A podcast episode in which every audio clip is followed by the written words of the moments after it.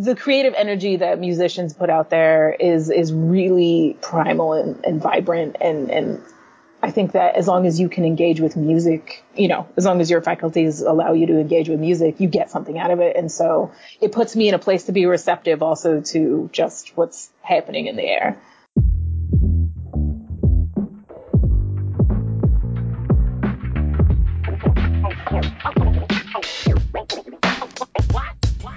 You are now listening to Beyond the Fourth Wall of Writing with your host, John Robinson IV. Here we smash walls, demolish writer's blocks, and learn how to harness the true power of storytelling. Let's get it cracking. Vita Ayala is a queer Afro-Latinx comic book writer whose titles include Livewire, The Wilds, Xena Warrior Princess, Submerged, and so much more. They have also proven that Wonder Woman is indeed Puerto Rican. Don't at them. Welcome to the Beyond the Fourth Wall podcast. I'm your host, Skerritt, aka John Robinson IV. And with me today, I have Vita Ayala. What's going on? All good. All good. As good as it can be right now, anyway. Right. It's a lot going on in the world. It's a lot. It's a lot. It's a lot. But you know what? I'm here. I'm alive. I'm healthy. And, you know, I'm grateful. Right. Exactly. Try to huff for the good stuff. Vita writes everything in comics, as far as I'm concerned, right? seems to me like they write everything. Batman Beyond, The Wilds, my personal favorite, Livewire, even a little bit in the Spider-Man world, with, or if you want to call Morbius Spider-Man adjacent. I dabbled, you know, he you know, Spidey made an appearance. He hung out, so. Right. What do you think? What do you think about they were talking about a Morbius movie. Are they still doing that? I mean, it was supposed to be released in April, so I think I don't know what Sony's doing these days. I don't really know their game plan. Like, I don't know. Yeah, they announced a lot of stuff, and then a lot of stuff like got quiet. I mean, not just because of COVID, but like in general, like a lot of stuff just got quiet for them. I hope that you know what, I'm one of those people that very much likes a healthy playing field of lots of different studios and lots of different people doing work, and so I hope that they are still developing these things, because even if one thing in particular isn't for me, like I think it's better for everyone if there's a variety of stuff available. Right. So hopefully. And you know, I mean, some of the heroes that they were talking about are not the biggest heroes, but I like that when these movies do these characters, then these characters get more notoriety. They were talking briefly about the most interesting announcement they made to me. Well, Morbius was pretty interesting because I was like, whoa. But other than that, the most interesting announcement was Black Cat and Silver Sable. And I was like, I know. I was down. I was ready. I was like, that sounds like it might be kind of, I mean, I was like, wow. I mean, that's an interesting choice because they're not, well, Black Cat's pretty popular, but Silver Sable's like really, she's like really low key, like kind of like she in the weeds. She used to be much more like prominent, and I was ready for a resurgence. So I was like, she's wild. Let's see what happens. So yeah, I wonder if they're still gonna do that. But anyways, so we're gonna get on here, and like always, we're gonna talk about, you know, some of the technical aspects of writing. You know, that's what we do on the podcast. As usual, for people at any point in their career, whether they're just starting out, and then hopefully for people who've been writing for a long time, people can kind of get some meat and potatoes from the podcast. You know, here's some different perspectives, here's some different techniques, or what have you. So I kind of want to, I like to start always, by asking first, I want to preface it by saying Vita writes, both comics and prose. So, you know, they have kind of a perspective on both mediums, you know, you haven't done any like scripts, screenwriting type stuff or anything, have you? I've written spec stuff, but nothing that has been produced. Okay. Gotcha. But I have written stuff. Got you. I got obsessed with writing a TV pilot for a while, so I was reading a lot of scripts and trying my hand at it. We'll see how that goes. I know what you mean. So let's get into the weeds a little bit on kind of how do you start your process. That's like the big thing for a lot of new writers. I know for sure at some point I was like, how do you even, like, people are telling me how to write. Like they say how to write. Our first episode on this podcast is called How to Write, because everybody is just like, well, you all you gotta do, you just go there and you start typing. And it's kind of like, not it. Like, it's not possible. Yeah, or you start writing in your journal, your moleskin or whatever, and it's kind of like, but like, what do you write though? You know, so like, how? Right. What's kind of your either your mental process, technical process, or what have you when you actually tackle the page? So I think for me, it partially depends on what stage of a project I'm on. Yeah. But everything always for me starts with music. I have a big motivation problem in general.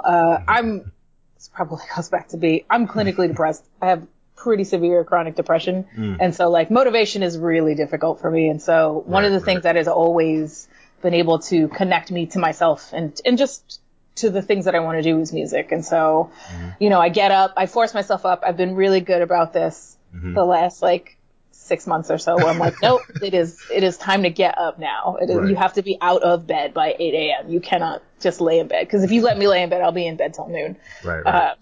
And then up until 3 o'clock in the morning trying to like get all my work done. But yeah, I force myself to get up. I force myself to do something nice for myself, which is usually drink some water. That sounds so silly, but like, it's so important from being able to mentally like do anything to like even growing your hair. You just need water. Right. I gotta do it. And then I'll sit at my desk and I will. I usually have playlists specific to what I'm working on, but if I'm at like a development stage of something, I'll just put on a motivational playlist. I have a couple of that I just go back to that have music that like really get me going. And that really helps me get into a headspace of not just producing, but also it's just like, just being creative, because I can't play music in any capacity, nor can I sing. When I sing, I bring a bad harvest. Like, it's very bad. I do it anyway. But karaoke is fun. You got to do it. But, you know, the creative energy that musicians put out there is really primal and vibrant. And I think that as long as you can engage with music, you know, as long as your faculties allow you to engage with music, you get something out of it. And so it puts me in a place to be receptive also to just what's happening in the air. And that all sounds really woo-woo and ridiculous, but like I grew up in New York City. I grew up in a neighborhood where people were blasting music. I got you. So to me, and I'm a Puerto Rican, and Puerto Ricans are very musical people. And so to me, I have not started work unless there is music. And then from there, I get like, you know, I put on my serious face and I'm like, all right, make the to-do list. Yeah. You know, you got, it's just like that Mega Man, time to get serious. Like it just, right. No, I got you. Mega Man. I love it. My boy.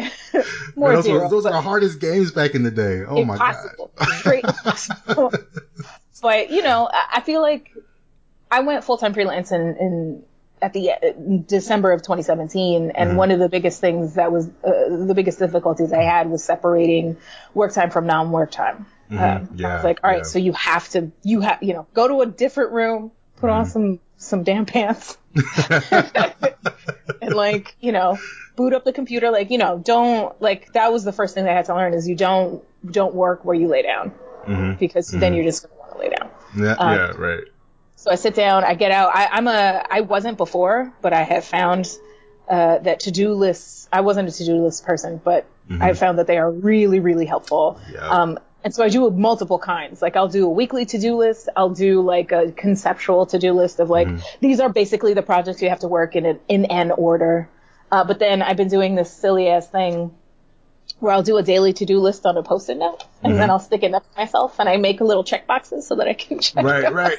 Hey, it really does work. Like I think I did mention it in the second episode. Not 100%. I think I'm pretty sure I did. But like to-do lists, because we're humans and humans like to be rewarded for like small, simple things. Like if you write on your to-do list, you take a shower and you took a shower and you check it off. It's like good. it's a mental like accomplishment, you know. It is, and it motivates you to do another thing because you're like, ooh, I like that little hit of serotonin. What else is on my list? It's also like a really good way to shame yourself because if I look over And I'm like, uh-oh, I didn't check off, right, you know, this thing that I definitely had to do today, that I'm, you know, I'm more motivated to do it. But also I have a bunch of like memory issues. And so writing it out ingrains it in my mind, and puts me in that head space to be able to do it. And then from there, I can work on multiple projects at once technically, but in a day I can only really work on one thing. Yeah, I gotcha. Yeah, that makes sense. Yeah.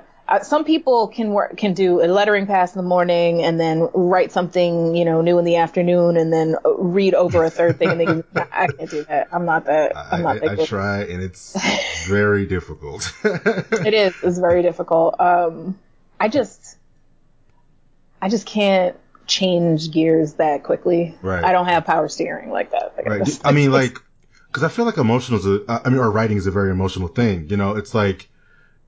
Like good stories really come from the heart because when you're in the story with your characters, when they're in the midst of a scene, and usually like most scenes, like, you know, we know the concept of conflict driving writing, or driving story. Most scenes have some kind of conflict, something that those characters are dealing with, and you kind of have to put yourself in that headspace with them, and to just.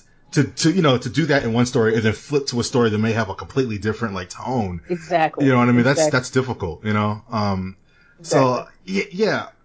That's, I mean, I definitely see, the prep involved in like getting yourself there. I respect people that can get up and just be like, and now I will write and are ready to do that. For me, I need to coax myself. Like, come on, you can do it. I know you can do it. You know, before we started recording, we were talking about how writing 90% of it is you have to get over that mental hurdle. Right, right. And I am not very fit, so I got to give myself the best chance. Yeah. So when I sit down at a desk, I always tell myself that, or actually when I'm planning to do something, like when I'm, before I get to the process, it's usually in a car in the shower. Cause we're in a car in the shower, you feel like you can do everything. You're like, yeah, I'm gonna knock out all of this stuff when I get out. Just 2 hours and I'll be done. Right. Like, you know what I'm saying? Yeah, no. Exactly. But like it never happens quite that. Like reality is completely different from the fantasy that's in your head, while you're stuck in traffic, you know, of the things that you aspire to do once you get out of this traffic. Who knew? You know, welcome. I mean, that's Atlanta. So yeah. But I found that that what the case is a lot more is to set realistic times for your writing thing. Yeah. Like if you're stuck in traffic, you know you're gonna get home at 6. Do not write that you're gonna write at 6:15. It's just not gonna happen. No. I mean, you just got home, you know.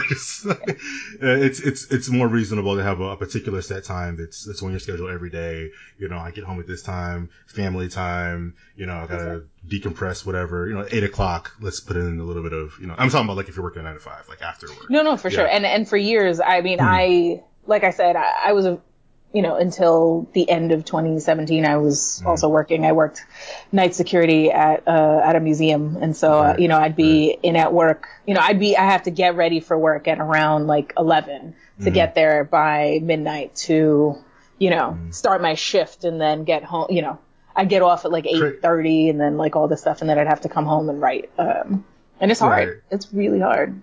Crazy writer question, because you mentioned a museum. So I'm very much in the belief of turning your writer brain on.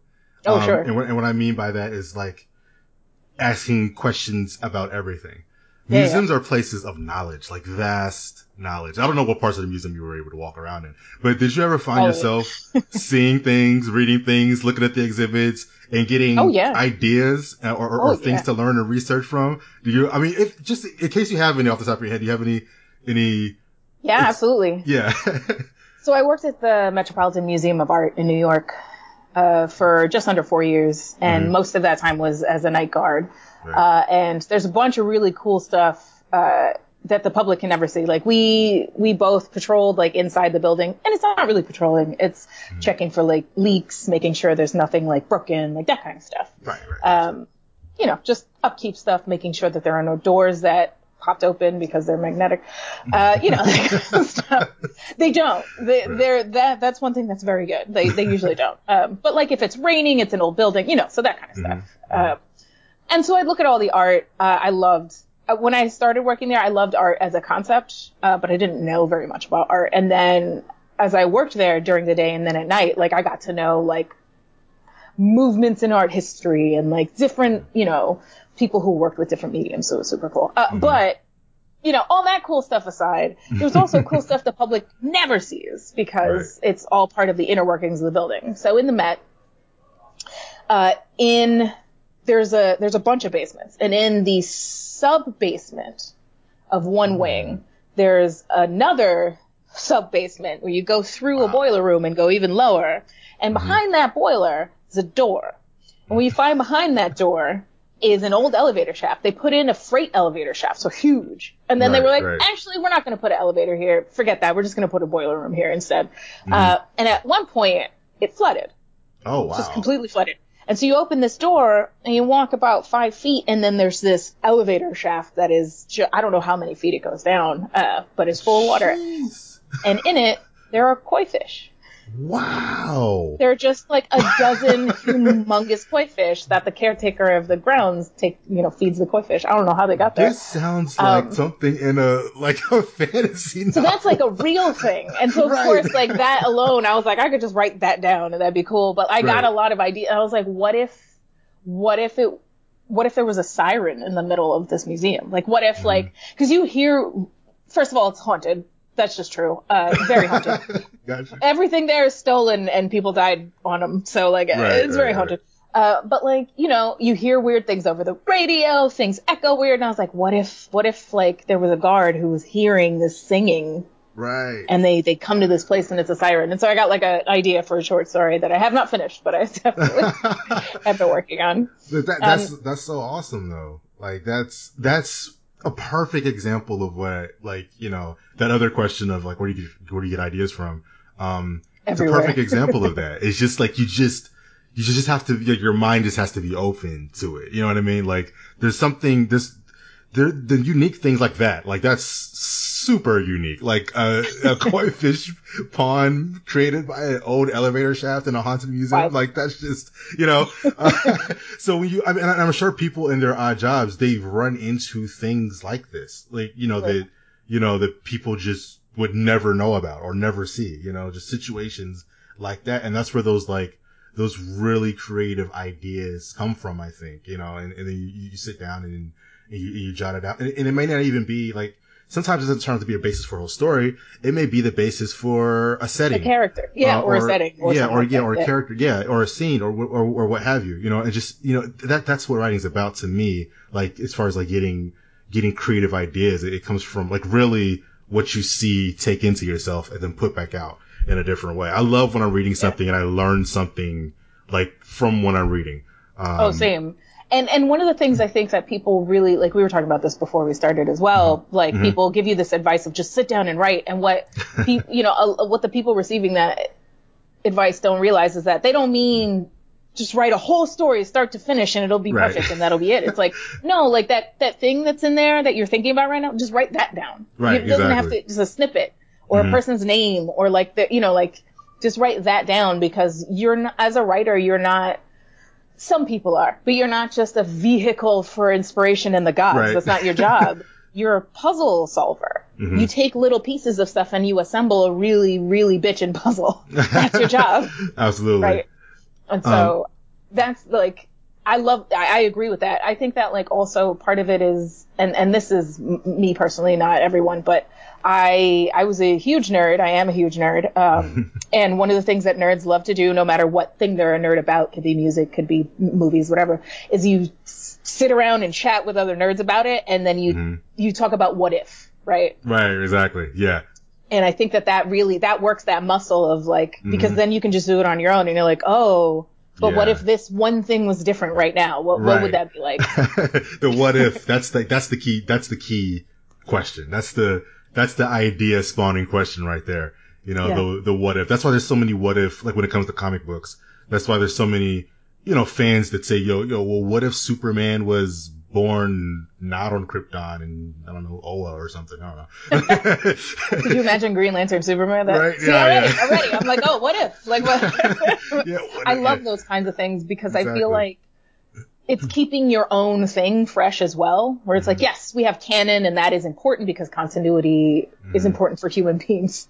Right. But like having the what if gives you a little bit of extra room to just play. And I think that's also something that's really important for writing is play. That, it's also super serious and like whatever, but have fun.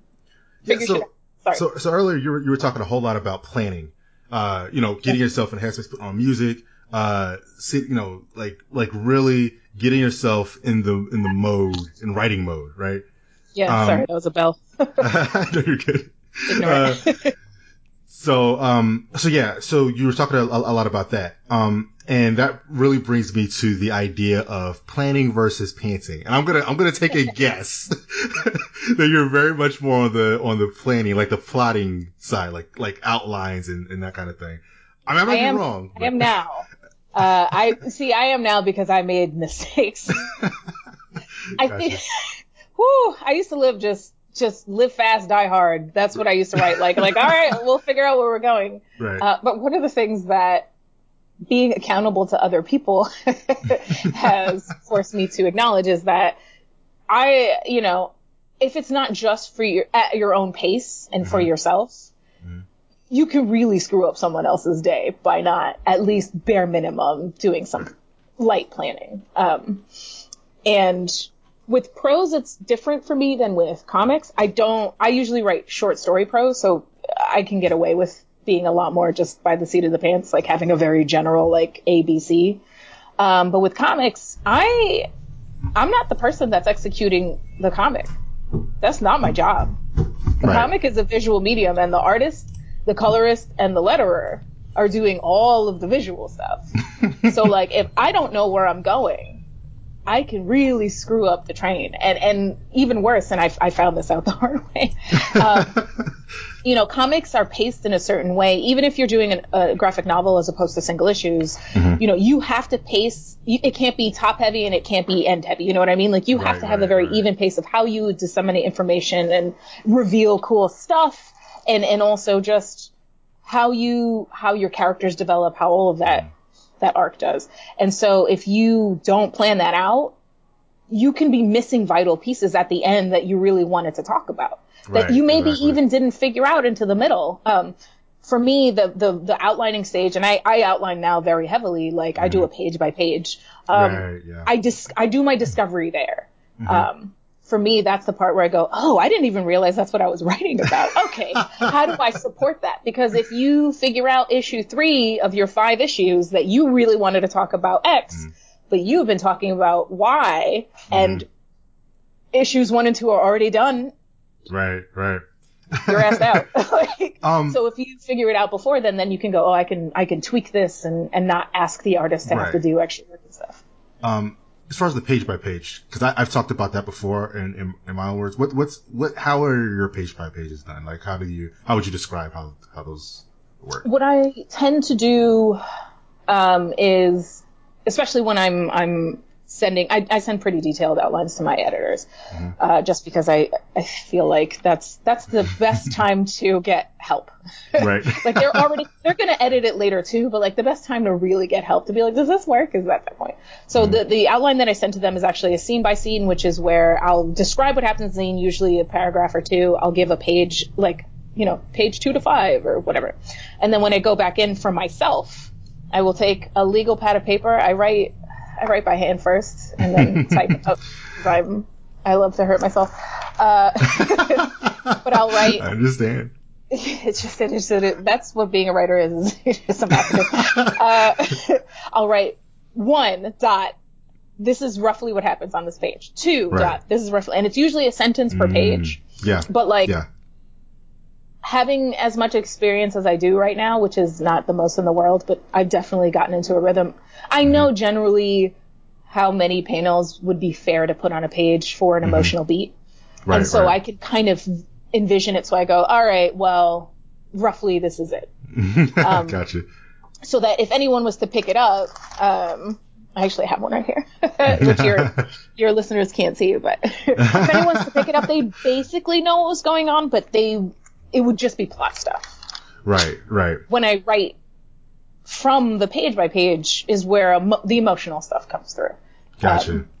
And for me, like, I think that's the strength also of outlining is, like, get the plot crap out of the way so that you can really figure out how to be emotional with your writing and how to be vulnerable. Right. Yeah, I can definitely see that, because I found that in planning, you can get a roadmap, you know, and then also you feel more comfortable once you have a roadmap, because it's like everything in front of you isn't as like pitch black.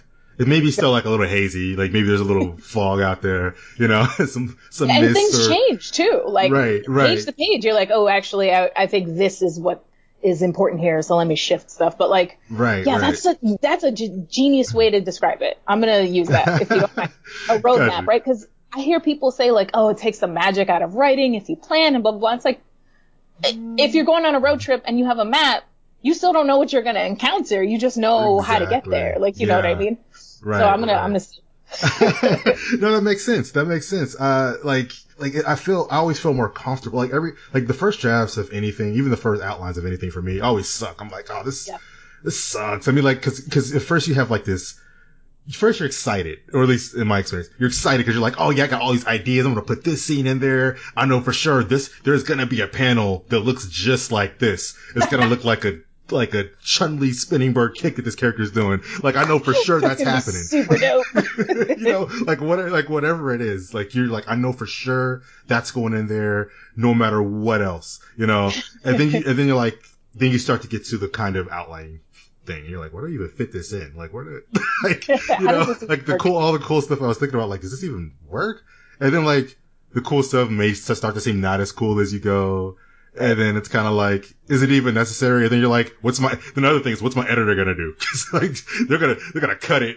Although I will say, that is truly the worst part. That is the disservice that we do to ourselves and to our editors, actually, is that we self-edit before we even get there. And it's like, no, wait, let them do their job. If they're going to cut it, then let them cut it. But, like, that's hard, right? Because you're like, all right, I want to make their job easier, and I also want to make sure that this gets made or whatever. So I have to – and it's like, no one wants you for your censored ideas. Exactly. They want you for you. You know what I mean? I think, too, part of my process – throughout the whole process is talking. I'm a big talker. I didn't learn how to read or write until I was like 10, so I was late. So like I got out most of my idea stuff by chatting with people. And even now, like sometimes, especially when I'm having a lot of trouble motivating, I'll call up a friend and be like, hey, what are we working on? You know, what are you working on? Or let's exchange ideas. Or, hey, can I use up a little bit of your time because I want to talk something through before I commit it to the page? And usually if I'm having a block, like a mental block, that will shake it loose, because writing is so lonely, and also the gratification comes so much later, especially prose, but with comics too, like it's months and months and months. And so like, you know, you need that instant gratification of like, is this cool? Did I do a thing that was cool? Right. Just a little. And then it also helps you to, like, it gives it some structure, because it's very, like, amorphous in your head. It's there and you know it, but it's hard to, like explain it to anybody. And it's, like, really just, like, a blob. But once you can explain it to somebody, then you got it. And you're like, aha, now I pinned it down. I wrestled this line down. I don't know how many times I've explained stuff, like to my wife, and she doesn't know what the heck I'm talking about. But like, she doesn't even say anything most of the time. I'm just talking. and then while I'm talking, I'm like, oh, I figured it out. Yeah. Okay. That's all right. That was supposed to happen. And then she just kind of like, you're welcome. You're right. There was I heard this story, on a podcast. It was told by Kelly Sue DeConnick. So this is apocryphal, right? Yeah. But like, apparently there's this thing called talking to the duck. That was like actually like a tech thing, like maybe a web design or like some sort of tech and design thing, where this guy was a manager and his people kept coming into his office, interrupting him to ask him questions about how to do their job or what they should be doing. And they would figure it out as they were talking to him. And he was like, now I can't do my job. Y'all are interrupting me. And so he made a rule, and he put a little duck outside the door, and he was like, first you talk to the duck. And if you have not figured it out before you've, you know, after talking to the duck, then you come talk to me. And I feel like as writers, we do that shit to our loved ones all the time, where it's like, hold on one second. And then we're just talking out loud. And then we're like, oh, good talk. And they're just like, all right, I guess. Exactly. It's like one of those things that it's so hard to get unless you're like there, unless you're doing it. You know, yes. It's kind of like, that's why she always look at me like I'm crazy whenever I do it. But I'm just like, don't worry. You did what you were supposed to do. You were a great help. Right. Like you listened or didn't, but I still talked. You need it. You need to get it out. And I feel like that comes to like storytelling is as human as anything else, as our DNA, right? Like since we became humans, and even before we were Homo sapiens, we were telling stories. And usually for much of that, it was oral, right? And especially as Black people, like we have a very heavy oral tradition, especially in this country for many reasons. And so like, I feel like connecting with that as writers really It gives you that extra thing that you can't just get from a blank page. Right. Because a blank page is scary as hell. Like, right. Yeah. Sometimes I just write shit on the page, like it's just nonsense, and I'm like, cool, it's not blank anymore. Right. Yeah, I mean, talking it out, and then right after that conversation, usually you feel like you can put something on the page. So we talked about a little bit about like, you know, planning, getting something out on the page, a little bit about pacing, which is huge, and it's huge in comics. I mean, it's important in comics. It's important in other things too, but like comics, really, like that's I learned really, really quick that, man, like, I mean, you know the what's that concept? Every word counts, like, you know that that basic concept. In comics, even man, so. It's like your dialogue bubbles. You don't want to overdo it because you can't have people talking too much because the space of the art versus the bubbles on the page. You keep forgetting too. You're like, oh yeah, there's the other stuff that's way cooler than the dialogue. I feel like too, one of the things that like, I was a little bit lucky in that I worked at a comic book shop for on and off for 10 years before I worked at the museum and did comics professionally. And so we would talk about all the books that are coming out all the time and why they sucked and why they didn't suck and all this stuff. And one of the things that like it really primed me to do is go, well, why do I like certain things? Yeah. What appeals, like, even if I don't necessarily like a writer or a story or even an artist, like, but I'm drawn to like the book. Why? And it's like, I think that one of the biggest parts, which has to do with pacing, is the creative team respecting the reader's role in a comic. To me, readers are very involved when they're reading comics. It's not like watching a movie or reading prose. Like, you do a lot of work as a reader. What happens between the panels, you do that, right? And so, like, to have someone that respects that and doesn't do something like, well, you need to see every single step of this person walking through the room for no reason. If there's a reason, fine. But, like, that part of pacing, I feel like, when you're first starting out, you don't really realize that, like, remember, the thing you like about comics is that they treat you like you're smart. Like, this is why I tell everybody to read Understanding Comics by Scott McCloud. Incredible. Understanding Comics is so good. And also just my biggest thing, too, is, like, reread the books that you like and then find that author talking about, you know, that artist talking about why they – because also artists do a lot of the pacing. Oh yeah. Like writers do work as well, but like artists do all kinds of, like, not just in the layouts, but like I've been very lucky in that all my collaborators have been very involved, and like they'll be like, I'm going to change this page, and I'm like, good, because you probably had a better idea. Like, you would actually know what comic books look like when you draw them. So like right. And so like hearing the creative people talk about why they made the choices, to me, is really like that's really what soaks into my brain. Sorry, I ramble a lot. You could just it's all good. It's all good. I mean, it's good stuff. I mean, you making me thinking about like the, you know, the artists. I mean, another thing about comics, the artist and writer collaboration. It's such a big deal. Being open in communication. I believe the writer giving the artist room is a big deal too. Gotta do it. You know, because artist is going to know certain things on the page that a writer, even if that writer is an artist, and even if that writer has been working in comics for a while, there's going to be things that artists may see because they're the active artist in that book at the time that the writer may not see when you're in the words phase, you know. And also too, one of the things that I love, you know, when you can tell an artist is involved in the project, not just literally, but like also their heart is in it, is that they put in stuff that you didn't even talk about. Yeah. That probably does, I mean, underscores the point better, but like even stuff like in the background, like some of my favorite stuff are background gags or gags that were extended that like the writer had like, oh, this is a one panel, and the artist was like, no, that's a page because it's freaking hilarious, or like something like that, you know what I mean? Right. All of these visual cues that like, yeah, I'm not smart enough to think of it all, and also I can't draw. So like, to me too, like the difference there between when you're writing between prose and comics is prose, you're writing for the reader, like you know, it will be edited and all that kind of stuff, but you are writing to speak directly to the reader. Right. And as a, you know, when you're writing comics, you're not. Mm-hmm. As far as you're concerned, the reader is not a factor. Like that's not true, but like when you're physically writing, you're not right. They'll never read that unless you decide to publish the script. You're writing for your collaborator. You're writing for your artist, and it's a conversation, or it should be. I've read scripts where it's definitely not a conversation, and it comes out, you know, the comic comes out stiff.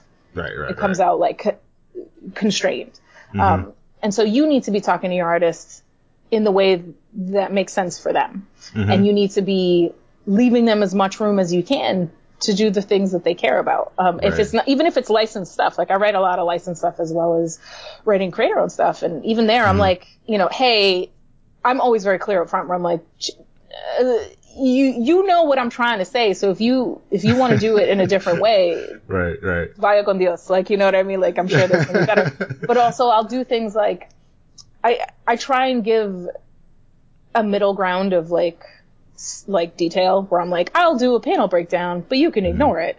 And then sometimes I'm like, I'm not even going to bother doing a panel breakdown here. I'm going to describe the action almost like we're having a conversation because this will come out better if you take the things that you think are visually the most important from this conversation. Right. And so I'll write like a couple of paragraphs. Knowing your artist is big in that aspect. I keep wondering, I wish that I could just talk to like Matt Fraction and David Aja in the same room, and they can't be separate. I need to talk to them together. Yes, because I have to know.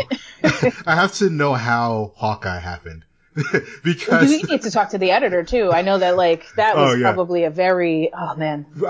I need them all together because the paneling in that book is just so good. You know what? I think it was the same team. I know it was Matt and David for Iron Fist, but I think it was the same editor too. And it's just like you have made me care about white boys I do not care about. I gotta tell you, like, that is a skill. It's just I'm like wow. I mean, like and Hawkeye in that book wasn't even he was being so regular, like he was like the dude who was just trying to get up to his apartment and go to sleep. Like it was, and he would run into, he would run into these guys and just keep running into stuff, and he's like, all right, let me like I'm an Avenger, I guess. So let me that gag with the tracksuit mob was maybe the funniest thing of all time. I still laugh about that, bro.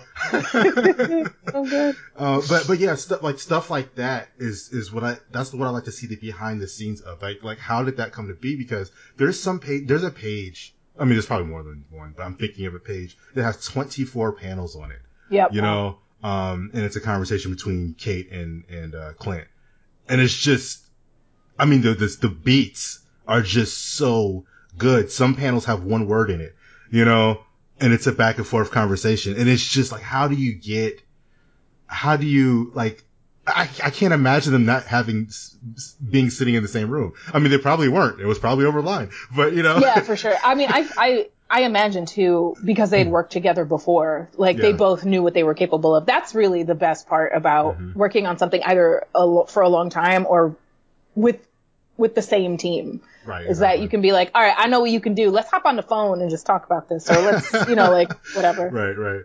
When I co-write stuff with Danny Lore, like we just get on the phone.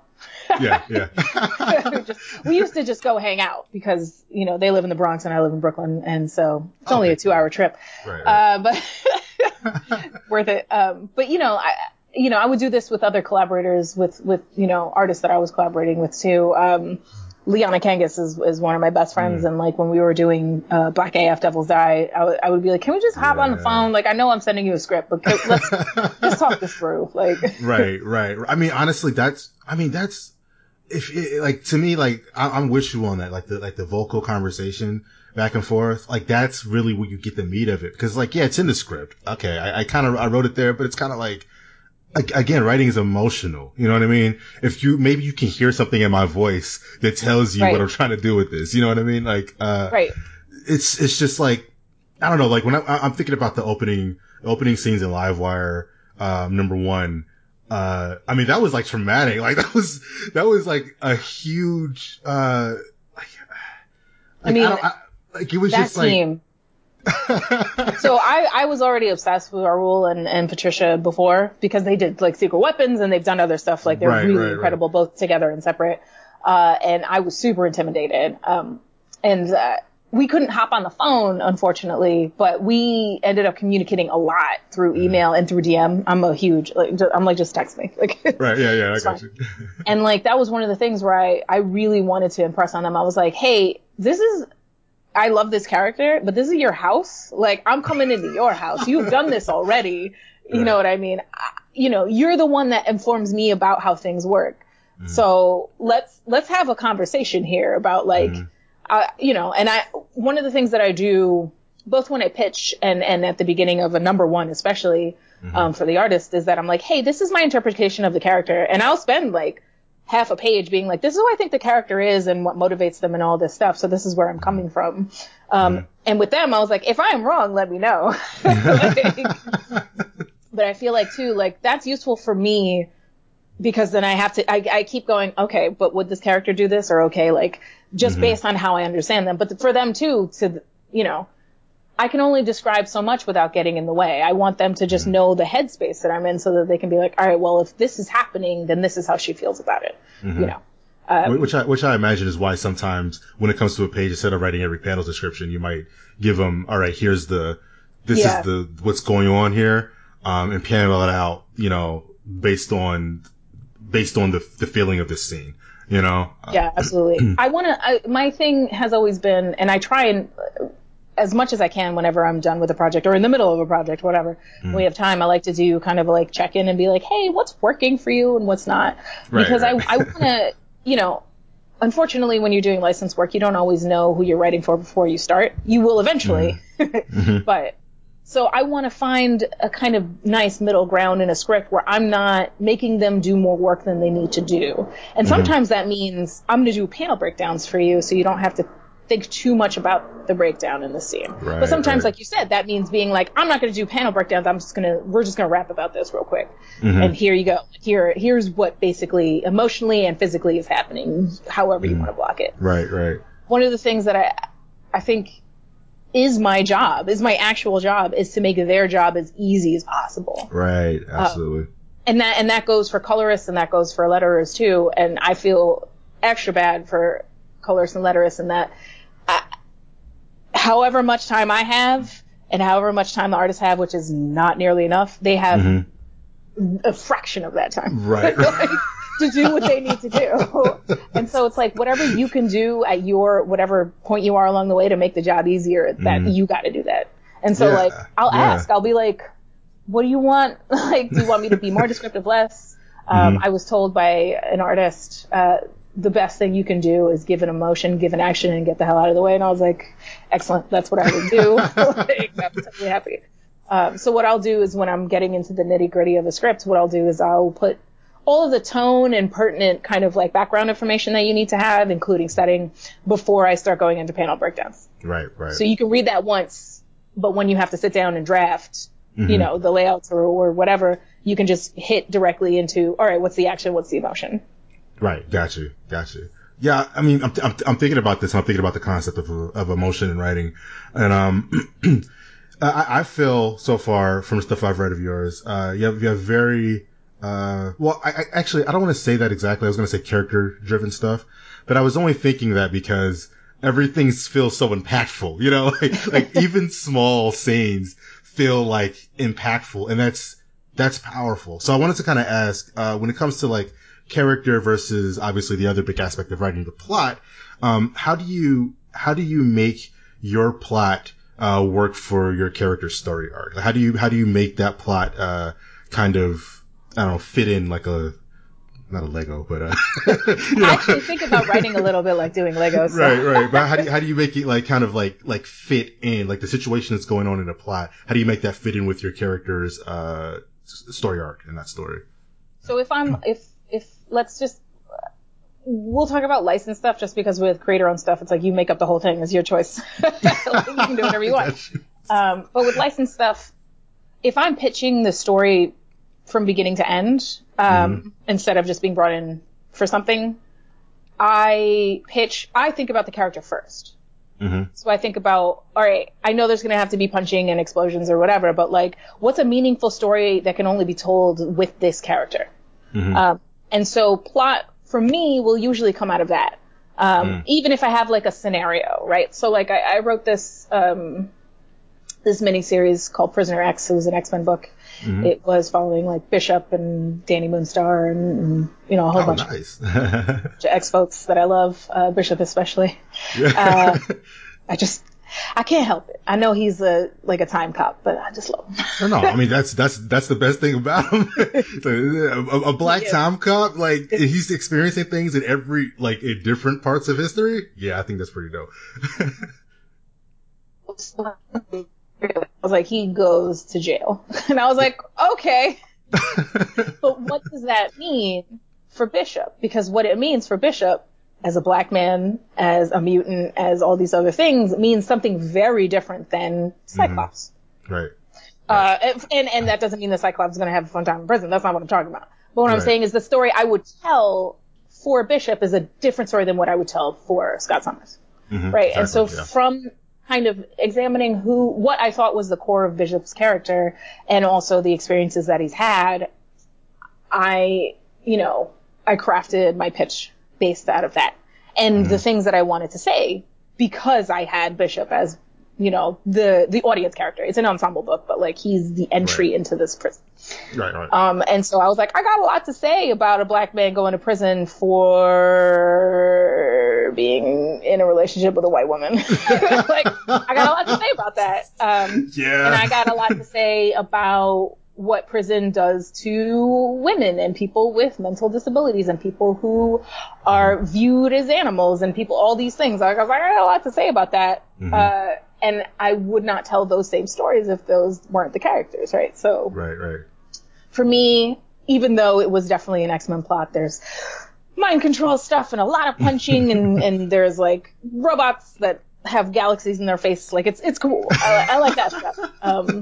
But for me, the heart of it was the character and the plot came from that. Now, if I'm given a plot, which I have been before, which is totally fine. I love a challenge. I think to myself, why would a character be involved in this plot? Right, I got you. Right. So when I was doing Black AF, the story was outlined by Kwanzaa because it is his universe, and he was like, "This is the kind of book that we need, but we need your voice on it," basically. Which I was like, very honored. I think I was one of the first people to write in that universe that wasn't him and his original collaborators, and I was like, that's true. I mean, that's huge. Yeah, to trust someone else with your baby like that's wild. But he was like, here's the basic plot. Mm-hmm. Here are the characters, and I was like, all right, what makes sense for these characters in how they hook into this plot emotionally and based on their background, what makes sense? And know. A couple of things got shifted around and changed because it just made sense for the characters, but that when you say character-driven stories versus plot, to me they have to be intertwined or else it just doesn't work. Right. It's just, to me, it falls flat. If you can replace the character in the in the lead role or in any of the roles and the story isn't changed, I don't buy that story. Yeah, I don't want to name any particular movies because I don't want to make anybody mad, but I'll just say a movie that has if there's a movie that has a general, or book, or a movie book, whatever, that has a general, let's just say your typical, there's somebody, let's say a ransom story. Somebody says, hey, I need you to go get this thing, or I'm going to kill this person. You know what I mean? We use Rush Hour because everybody loves Rush Hour. That's a good, they're good movies. Yeah. But but the plot itself is basic, because it's a different kind of movie. So it's not to, I'm not cutting up Rush Hour, people. Don't get mad. No, sure.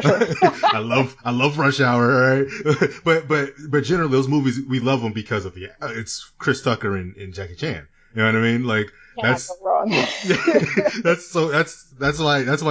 the movie. Not necessarily because of honestly, you could put them almost anywhere. Right? Like, almost. I'm not saying there's not better situations to put them in, but, if you give them a plot, as long as there's going to be explosions and they got to save somebody or get something, then it'll be fine.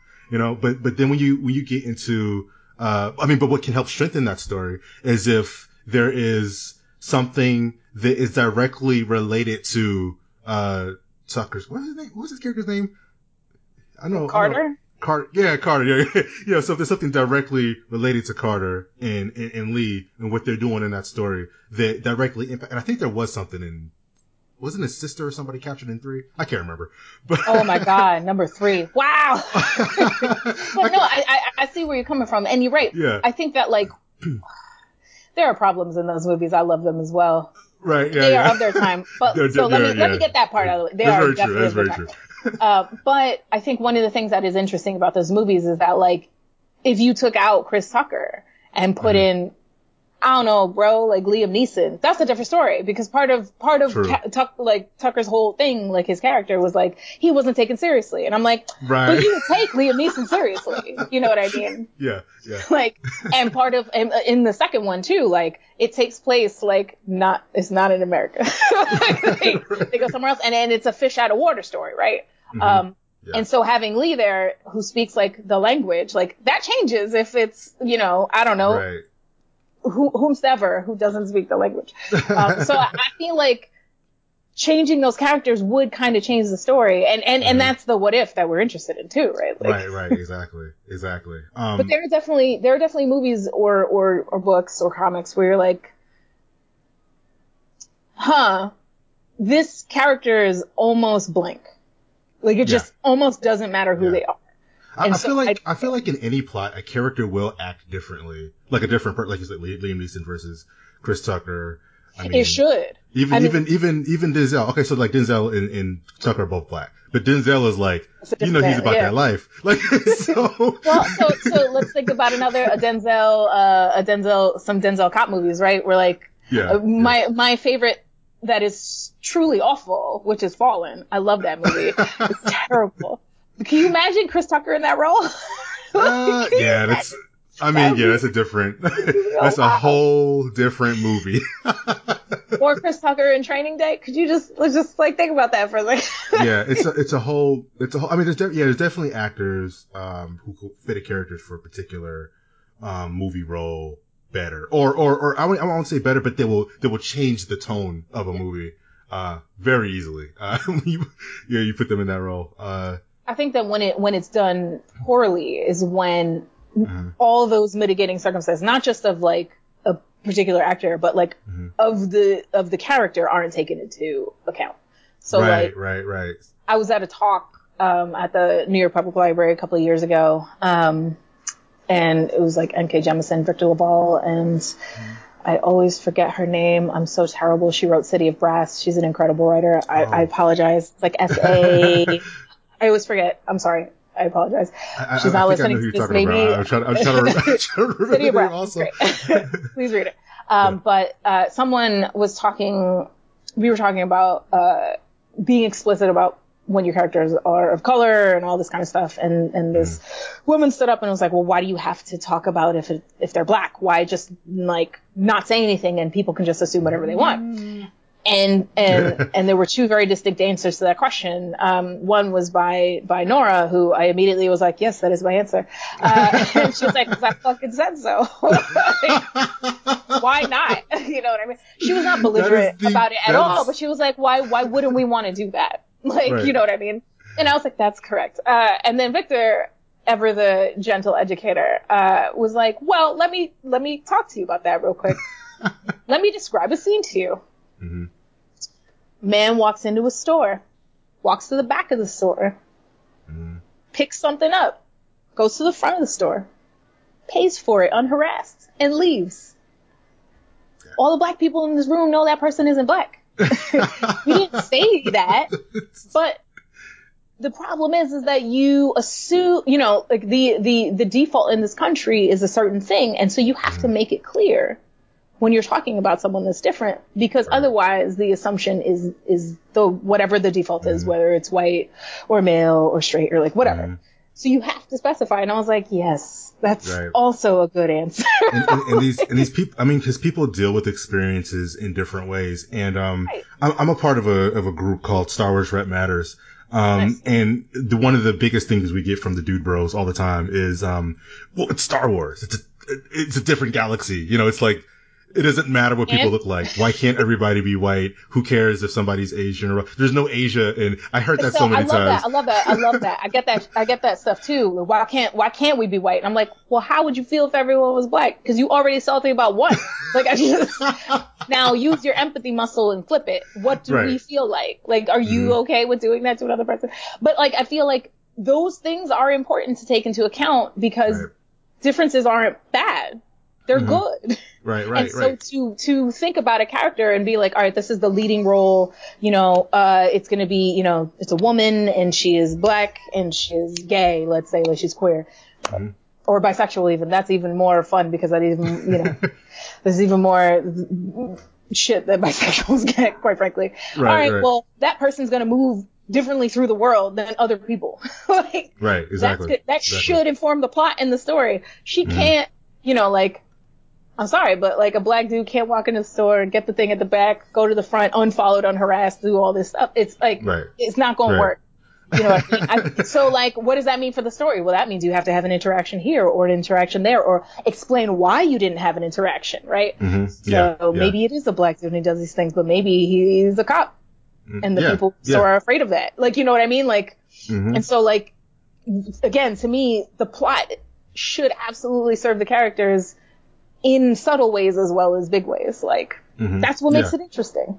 Absolutely. And like, that's why writing from different perspectives is so very important. I was talking to Sheena Howard on an earlier episode about a similar thing.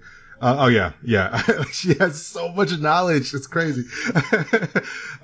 But yeah, we were talking about a similar topic as this. And I know I've had people message me and asked, not about this podcast in particular. Matter of fact, I'm surprised I haven't got anything about this podcast specifically about why we talk about that stuff. But I got a message about our writers chats before about why is race always brought up in a writing chat?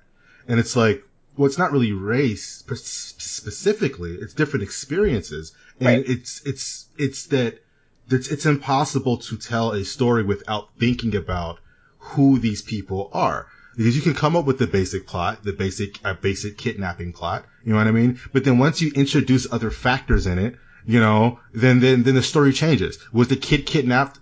Even the kid that was kidnapped, or even if it was a kid, was the person kidnapped? Was that a little girl or a little boy? You know. What's the difference between a boy being kidnapped? You know, I don't know. I'm thinking I'm thinking of Fresh Hour still. So I'm thinking of like someone like Will Young, or a little girl being kidnapped. You know, what other things? Is the person what are the fears that you have for the person? Right. Right. Yeah. Right. And the expectations. Whether or not they're wrong, that's separate. But like when you choose a character and characteristics, you are priming people to feel in a certain way. Mm-hmm. Right, exactly. And you have to think about that. And also, too, I think that makes it richer. I think that, like, a story that can be anyone at any time is meaningless, almost. Right. Like, if I want that, I would just, I don't know. Like, I don't want that.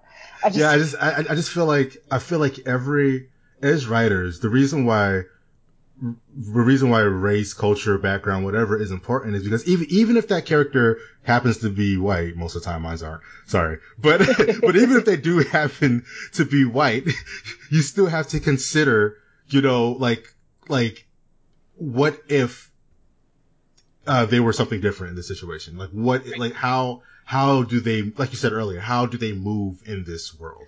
You know, a good example of that is James Bond, right? Right. Classically white. yeah. guy, right? And a man's man, you know what I mean? Like, he's right, he's absolutely this, like, ideal kind of, like, person that we super built up, dapper, right? Nice suit. There's a whole movie where he goes to Harlem. My man stinks out in Harlem. Right. So his being white actually matters. Right. You know what I mean? Like, that changes, you know, him moving through a busy street in, you know, the white part of London is going to be real different for a spy, real different than a white spy trying to just roll through Harlem. Like, now the spy's kind of standing out. You know what I mean? And that you can use that to your advantage, but like, you have to think about that. Like, so if you're not thinking about those things, then you're being not a lazy writer, but you're not being a careful writer. I don't want to say lazy. What I want to say is you're not doing your due diligence to your characters. Even like you said, even if they're white, there are situations where that definitely matters. Right. Because it's just really thinking about every aspect of these characters, where they're from. I mean, those are the best stories. I'll even use a book where characters are, I assume they're all white. I don't really know what they are. I mean, the cover art and stuff, they're white. But yeah, like, what was I just? Oh, Mistborn. I just finished that. So I think they're mostly white in there. But I mean, they could be anything, to be honest, because they're, other than like a couple of the main characters are not, the descriptions are pretty vague. But yeah, there's a character in there, the main character, who she's dealing with. She was a street urchin when she was young. You know, she was, orphan, stuff like that on the street, you know, and she tries to hide herself. Like, every situation is she balls herself up in a ball. You know, she's trying to not be seen and stuff like that. So even people's experiences in that way that are not race related at all are important. Yeah. You know, like those are the, So whenever somebody, I say all that to say, let me bring it back full circle. I say all that to say, when people ask why is race important to think about in stories, it's because it's just important as that person being a street urchin. It's just important as that person's gender. These people be the same people that want to play D&D, and they're like, all right, what race am I? And they're like, they're happy to talk about elves and dwarves and giants and tieflings and all that stuff. And it's like, well, why is it important? Why does that matter? Well, when you play the game, it's like, yes. Right. That's right. That's the perfect example. D&D. Like, you've already said it yourself. Now you tell me why it's important. Right. So I just think, I think it's so boring to do one thing. You know what I mean? Any one thing. You know what I mean? Like, it's just, it's like, even me writing black characters, most of the time I will have a black character. But then I'm like, man, that'd be interesting if this, you know, what if this character was like Chinese American, you know? Sure. What if this person was like, you know, let's make this character, honestly, a lot of my characters end up being women because it's just different experience for me personally, because I'm a dude. So I'm like, all right, yeah, let's see how this character would be in this situation or whatever. You know, like, I just like anything that's just the same, all the same. It's just like, monotony is the enemy of creation. I feel like. Right. Exactly. But it's also too, like, why I feel like I want that not just in my own work, but I want things that are different from me and the things that I consume. I hate the word consuming, but like that I take in, right? Like, that's the reason that I read as much as I can from as many different kinds of people as I can, because or watch lots of different stuff, because it's like, why? if everything looks the same, it's just boring. Like, it's just. So we talked a lot about pacing, talked a little bit about character and plot, and of course. Like, why it's important for different backgrounds and cultures to be involved in plot. I always have to hit, because to me, it's one of the things that really separates the good books and the great books from like the excellent books. And that is the antagonist or the villain. Oh, I love them. They're always more interesting than the hero. Because I always feel like when you have, like, you know, you have, I don't know, some, you know, we'll just say James Bond. If they're villain, actually, let's not use him. That's not his enticing. Let's say, what's old boy who does Detective Watson and Sherlock Holmes? Oh, right. Sure. And the Moriarty, right? Right, exactly, yeah. Right. So when I look at stuff like that, or Black Panther and Killmonger even, yes. Like when I look at stuff like that, and specifically in the movie, because in the books, like Killmonger was like really actualized in those movies. I mean, no shade to any of the books, because I love the Black Panther books, but like for real, Killmonger was like it was like he was built upon when he was in the books, and he was like, oh, this is what Killmonger is right here.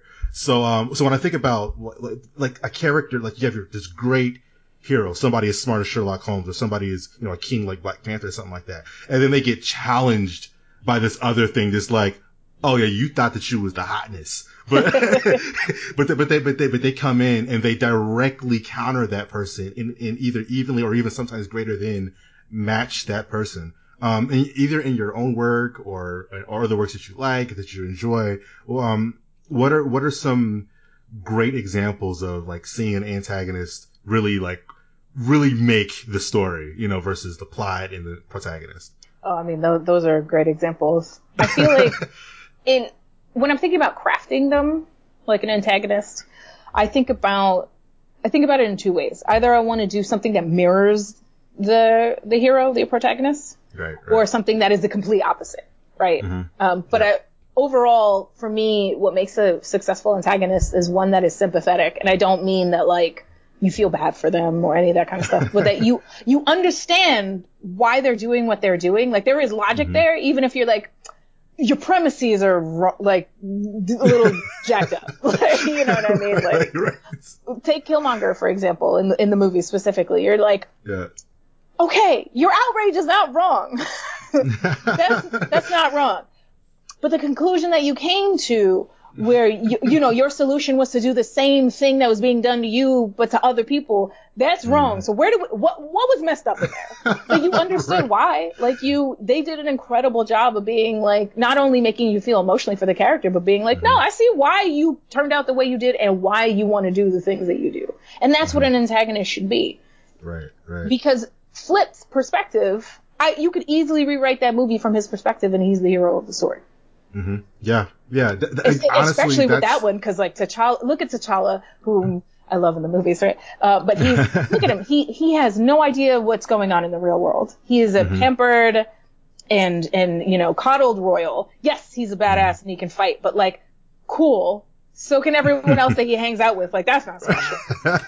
But, you know, in the movie, even in the actual movie, you know, he has that moment where, like, the truth is finally laid before him. And he's like, what's, you know, you were wrong. This is messed up. And you're like, you're grown. You're a full man. Like, how did you now decide that the time to look upon all of the bad things that are happening is time? You know what I mean? Exactly. But of course, we're aligned with T'Challa in this movie, so like we understand why he's doing it. But like you could easily rewrite that from that perspective, or another classic one, you know, Magneto, right? Oh yeah. I mean, you're like, I really understand why like you do some of the things you do. Like I really get it. But also you become what you hate. Like, right. You know what I mean? Magneto let it get it to him, and he just went all the way. I mean, Magneto went all the way. I mean, shoot, I think his first appearance, he was launching nukes. Yeah, he was not messing around. And I think that when villains are written well, you can follow their logic, even though it's flawed. You can just be like, the wound in you has made you overlook the part where this is not going to work. Where this is not the right move, but like you are clearly, you know, and also another antagonist kind that's my favorite is the kind where you're just like, you are right, but it just won't work right now for whatever reason. You know what I mean? Where it's like just the one thing that you're doing is just a step too far. Like if you would just pull that back one, like we'd be with you. I think about, what am I thinking of here? I've been taking in a lot of stuff, so I'm just like... No, I completely understand. I'm watching the Watchmen show for the first time. Oh, my I put it goodness. Off. I was like, I can't. It was too much. Like, it's really intense. And then I was like, you know what? I just want to hurt myself. You're watching it right now? That's extra I was like, heavy. You know what? It's time. I'm in the right... Because, like, you ever see something and you're like, that's going to put me in a real rough headspace. And I'm like, oh, I'm already there, so let's just do it. Let's get it done. Yeah, I know. Yeah. And we're... You know, we're aligned with Angela, right?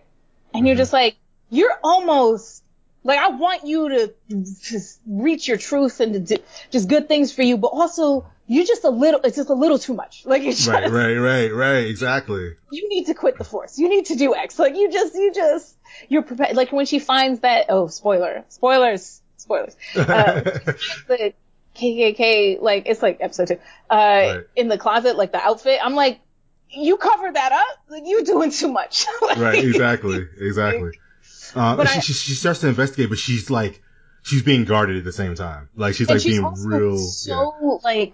She's still perpetuating these messed up systems that are hurting people, even though you know that she is on the side of angels. She's named Angela for a reason. Yeah. And you, as you get to see her, like, her life, and you see why she's still, participating in these systems. But, like, in episode 1 or 2, the first time you see her, she's beating the shit out of an innocent dude. Not necessarily innocent, but you know what I mean? Like, this person who has not actually done anything yet.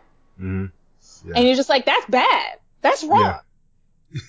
Like, white supremacy is very wrong, and yes, fight that. But, like, you were just beating up a person. You just rolled through his house. Right, you just rolled up on his crib. Like, that's the wrong. And I love that because they were hitting on, I don't even know how they timed it like that. Like, I don't, like, they got a TARDIS or something. Like, they got it. Like, no, they did it because it's perpetual. I mean, let's be real. Right, yeah, that's true. That's true. I haven't, like, I mean, I've never had a good night's sleep because I've been who I am my whole life, but, like, I haven't had a restful day since Ferguson.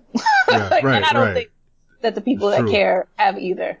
So their depiction of brutality, even the, what did you think of the first episode? The very first scene, at least I think it's the first scene in the first episode, when the cop has to pull somebody over and she has to ask for permission to. I loved that. Yeah. I was like, actually, yes. To pull his weapon. And he's like, please, come on. I was like, yeah, you should have to ask. Or you should have to ask before you pull your gun to blow somebody away for a traffic stop. That's crazy. Right. But, like, even though that guy ends up being, like, the guy he pulls over ends up being bad, I'm like, yeah. Like, I mean, that's good writing because they flip that trope so many times. That writing is so good. And the dude is rolling through, but listening to hip hop too. But then he's like a race. I was like, this is so right. Awesome. Exactly. But, like, everything about that was just. But now also, how's that scene different if the cop is white?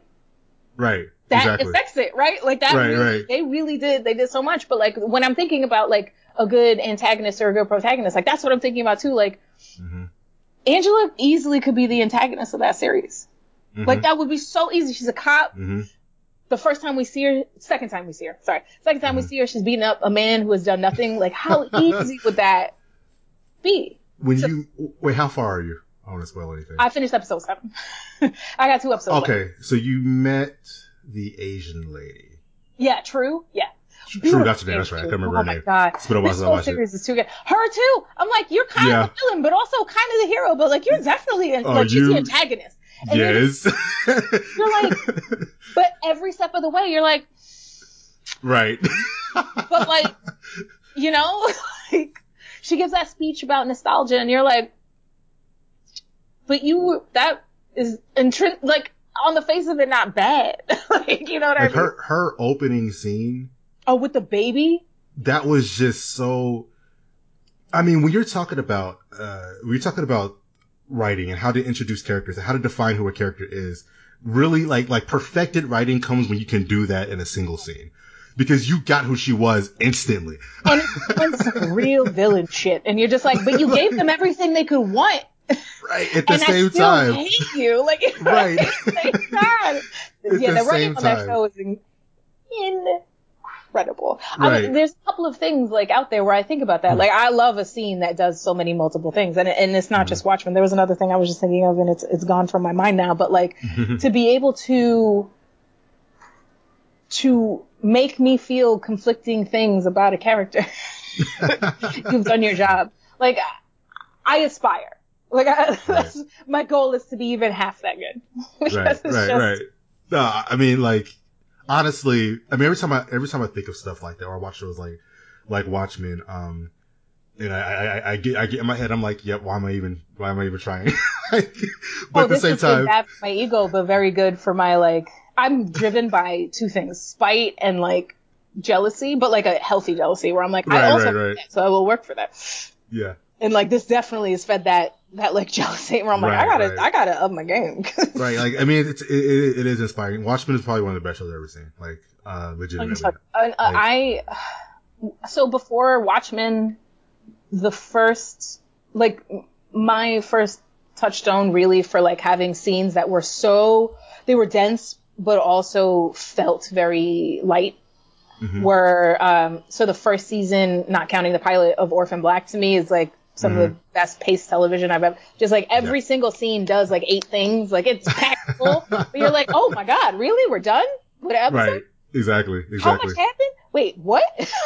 Right. But every scene, like every introduction of a character is so on point. Every every conversation is doing 3 things for the plot. There's no again, mm-hmm. not counting the first. Pilots don't count. Pilots are not for the show; they're for the network. Right. I got you. Every other thing, every other episode, every scene does so much for everybody involved. There's never any like they cut all the fat. Mm-hmm. And mm-hmm. I just I think about that, and then I watched Watchmen, and I was like, this feels slower. Mm-hmm. It feels, and which sometimes drives me nuts. Not because I don't like slow stuff; I love reading novels, but like mm-hmm. because with visual stuff, I'm like, I only got this many minutes. With a novel, I can take as much time as I need. But like, right, exactly. So like, it's a slower pace, but everything is so full. It's mm-hmm. so beautifully full, and every character, you're just like, how you gonna make me care like that though? Like another thing, a comic that I think does this incredibly well is Southern Bastards. Have you ever read Southern Bastards? I have not read it. I keep getting recommendations to check it out. I very much suggest it, both as someone that likes comics and also as a writer. I think that mm-hmm. like what the Jasons, right? It's Jason Aaron, Jason Latour. Right. What they do in that series is truly phenomenal. And the first volume, there's a very clear antagonist. You're like, mm-hmm. you're garbage. I hate you. I can't wait for you to get what you get. Like, and then in the second volume, they make you care about that man. And yep. I was like, how in the hell did you make me care deeply about this man who is just a racist piece of garbage? Like, you know what I mean? Like, I was like, you have me actually out here caring about this man who's still the antagonist. Like, you're like, this is still the bad guy. Because that's what good writing is. It's figuring out the humanity in people. Because when we were talking about antagonists, it's easy to create somebody who's just evil, gross, vile, and you want the hero to win. Super simple. It's called kicking the puppy, right? Like you're like, oh, that guy kicked the puppy. He's bad, and you're just like, yeah. He's like, oh, this racist dude. Let's just have him. Let's just get rid of him now. But then you get characters like I don't know, Kingpin, something like that. And it's like, man, at first you're like, man, I hate this dude. He's horrible. And then you get his background a little bit. You're like, oh man, he was Like, and his motivations too. That's a brilliant one to talk about because you're like, depending on what you're talking about, like movies or the movie, R.I.P. or the TV show or the Kingpin is a good character in general, but specifically how they portrayed him in the TV show. I love that. Yeah. And because you're like, you really believe what you're saying right now. Like you believe that you are making things better. You view people as expendable tools to get there, but mm-hmm. I believe it. That's a great protagonist. Someone who really thinks they're doing what is best. Mm-hmm. And you can't argue with them. Mm-hmm. You know what I mean? The ones who, I mean, we were talking about your Magnetos, your Doctor Dooms, your Kingpins, your Ozymandias. Another one. Characters like that, like I mean, even through the Watchmen show, like Ozzy is the whole time he's just like, nah, I did it. Like, he doesn't defend himself at his trial, right? Like, he's like, you get to know about the show. He's still like, nah, I did it. Yeah, that was me. You got me on camera. I don't know why you would think I was mad. Or the captain who gets hung in like the first episode or whatever of the show. You're just like. Mm-hmm. Like, there's that scene later on where you see where he's talking to Will Reeves, and he's like, I'm trying to help you people. And you're just like, you really believe that? You really believe that? Out here with a Klan robe in your closet, you really believe that? Exactly. So, I mean, villains across the board who have... There's another thing too, and this is a little off to the side, but I think that I mean, I'm particularly drawn to villains because I've been queer and brown my whole life, and for so long, villains were very queer coded. That's where you were like, where is the there they are. They're wearing the high collar and the leather boots. Like, here we are. You know, almost you know what I mean? Like, often villains were queer coded, and if we had black people who were more than the help, they were the bad guys. And and they were the characters that were allowed to be complex in almost a way sometimes that heroes aren't. Like, that's not always true. Mm-hmm. We can talk about Watchmen, and the protagonist is very complicated. But, like, often the antagonist is more complicated because they don't have to be good. So they can be they can be contradictory even, which is very, very interesting. And so, like, I hate that, like, I often saw myself in the villains because that's where I was allowed to be, but also that made me respect that role more. Right. And that makes me want to do better villains. That makes me want to make, not villains, but antagonists. That makes me want to make characters that are foils to the protagonist that are more than one note, because that is an important role. That's the mirror that the hero, you know, sees themselves reflected upon. And so that better be really good, because and that works on both sides. And I always see, I'm talking about antagonists and protagonists. Yeah. Having your antagonist that have these other, like, these complexities that make you feel for them in some way. But then, like you said, you mentioned Angela beating the dude at the beginning of the show. That's complexity there, because, like, oh wait, she's the protagonist, but, like, she just beat that dude. Yeah, she's not like Captain America, like, you know what I mean? She's like, she's got some. I mean, in most characters nowadays, I'm actually very glad too, especially in comics, as comics continue to grow and evolve. The heroes are not your just, I just use Captain America, Superman, who are just like so perfect, blah, blah, blah. Like, we stand for everything that's, you know, I mean, and I say Captain America because he's the easiest, but there's been scenes where Captain America, when he went to Wakanda, had to be told about himself, you know? Well, I especially appreciate, you know, what you do when you separate him from the power structure of America. I think that's the best. Like, that's where you're just like, what do you actually stand for? Right. Oh, Civil War, the comic, the first Civil War, like back in the day. I know a lot of people didn't like that comic, like, overall, but Captain America's role in that, man, that was powerful. His job should be to be like, no, I stand for the ideal of America. Right, exactly. I don't stand for the government. And I just reread Captain America: Truth, Red, White, and Black, which messes me up every time. I was crying at the end again. I was like, "You did me again." That comic is so real. But, like, so that I think is one of the best depictions of Captain America. And yep. Him at the end. He's learning something there. That's the thing. That's the thing. Know? And I had this long conversation about it, about, like, witnessing and what that means and what your role as a hero should be. But, like, just the fact that, like, you know, he went in and he was told about himself, right? Because it's just like, hey, all these people suffered for you to be who you are. And his reaction was like, that's not right. And that's the kind of hero you want. Where it's like, no. I don't care about all the shiny stuff on top. And what does he do? Like, he does, in fact, like, the one more proactive things that he does in that book is he unseats that, like, the corporate guy, right? Where he's like, you thought you could get away with this after the war. I don't think so. I'm going to tear apart you. Doesn't punch a single person. Right. But what does he stand for?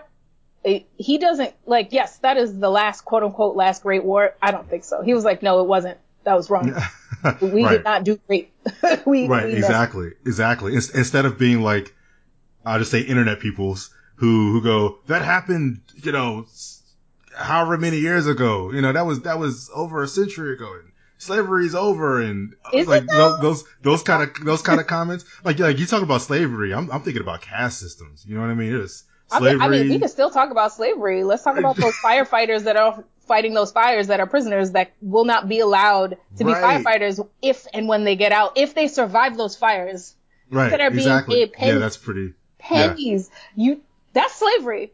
Yeah, like, yeah. Mass incarceration is the current caste system.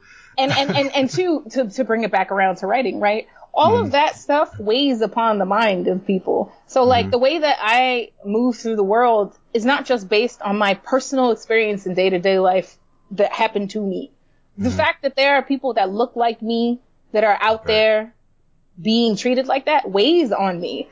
The fact that, you know, people that look like me are just every single day being killed for no reason. The fact that, like, you know, as a Latinx person as well, there are not my people as in Puerto Ricans, but like there are people in cages in this country.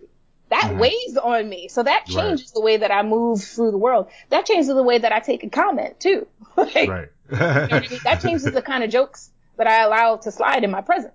So like even the littlest interactions, like all that stuff should be incorporated in your writing. Exactly. So people who ask why do you write about this stuff? Why? Because that's what you live. That's what you know. That's your experience. That's what's inspiring that work, you know? And that's it. And people always tell you write what you know. And it's like, all right, well, I know this. And clearly you do not. So why don't you read it? And writing should inform. So telling those stories, I mean, even if it's just a story with, you know, Livewire is doing something dealing with the government and that was a fun one. So like my editor, my first editor on that book was Joe Illich, whom I adore. And we don't always see eye to eye, but we have the kind of relationship where we'll hop on the phone and cash it out. Joe was on that earlier episode too. Love Joe. He's wild. He's a wild one. He's been around for a while. But like, so like, one of the things that, like, we were talking about when we went into this, I was like, I don't want to just write a book about people punching people, and I don't want to rewrite The Fugitive. Like, I just don't want to do that. She is a fugitive. But I want to talk about why, and I want to talk about what that means for her as a person, as a black woman, but also as, like, visibly a black woman. Like, you know what I mean? And a powerful, visibly a powerful one. You know, this is the same universe in which Toyo Harada did all this terrible stuff and was still running a boardroom. You know, or like, you know, Stan Shek did a bunch of stuff, made mistakes, and did a bunch of terrible stuff, and then also good stuff, and was still, like, he's still out there, like, you know what I mean? But like, I was like, I want to talk about what it's like to make mistakes big and small and be black. I want to talk about the fact that it takes 3 arcs of a story to get to base level 0. And to talk about, like, I wanted to talk about the amount of control that we have as black people to not act out on all the rage and all the pain that we experience every day. That's that. I would like to talk about that because that part right there. Because it would be, you know. Oh my goodness. I don't even. And she's an extreme example because she can control all technological things. Right. So like that's, I mean, if she wanted to go in, she could go in. She's the most powerful person in that universe. Right. Exactly. Divinity aside, which hilariously black.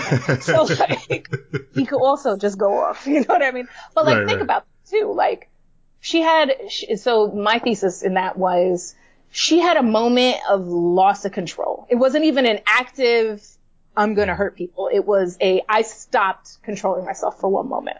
And it was cataclysmic. That's powerful. Yeah. She's incredibly powerful. What she hurt people and she needs to deal with those consequences. No one gets away with that. And that's, I believe that. I mean, that's to me, but when I was talking about the emotional aspects. Yeah. What was so impactful about that. But think about that shit too. Like, I thought about because I came in after Harbinger Wars 2 was written. It wasn't all out, but it was written. And I was like, well, what drove her to this? Let's think about that. Like, yes, she did all this stuff and she needs to answer for that. But like, why did this happen? Because they were killing Psyots, right? And specifically going after her children, even though she had already said that she would cooperate if they left them alone. And I was like, okay, now, how easy is that to translate onto real life? How often are we we're just holding it in because we have already agreed. We're like, we just want base level 0.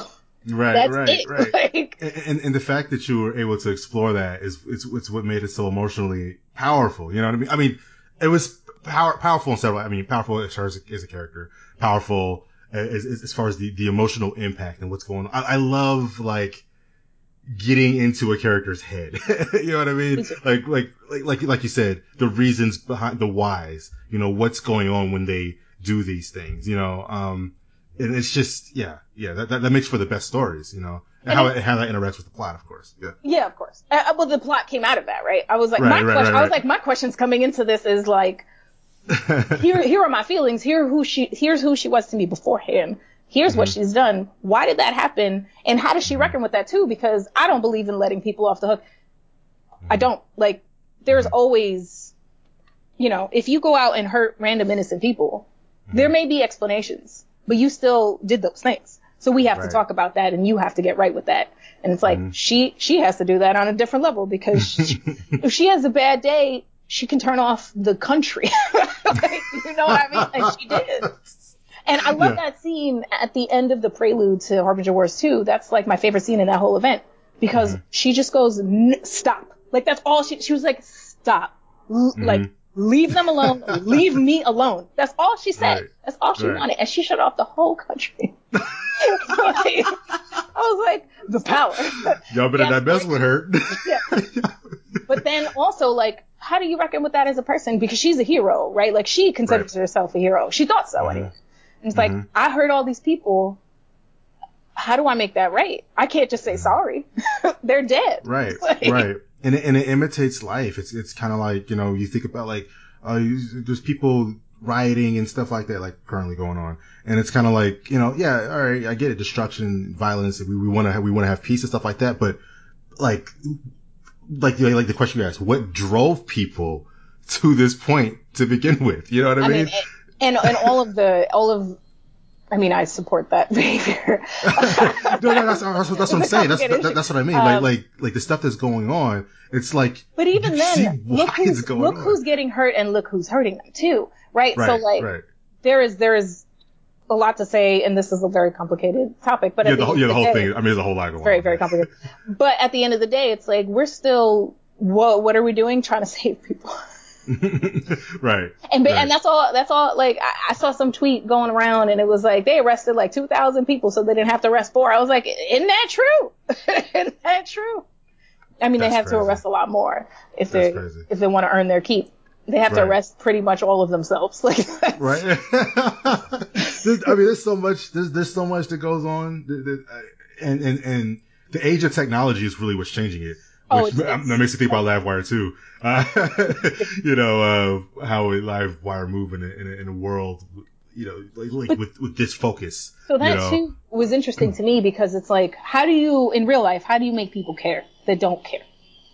What's the balance that you strike between showing people the truth and being grotesquely like exploitive, right?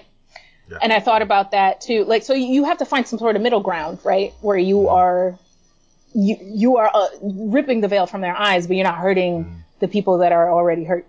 But also like you have to find a way to communicate. You can't just strong arm people into doing what you want because that's what's being done to us. And with Livewire, I thought about that too. I was like, well, she could just go on every channel and just explain herself, but no one's going to believe her. You could say whatever you want. Mm-hmm. Yeah, that's true. That's very true. You know, behavior is part of how you talk to people in that case, but also it's like you have to show people why things are happening and why we're angry.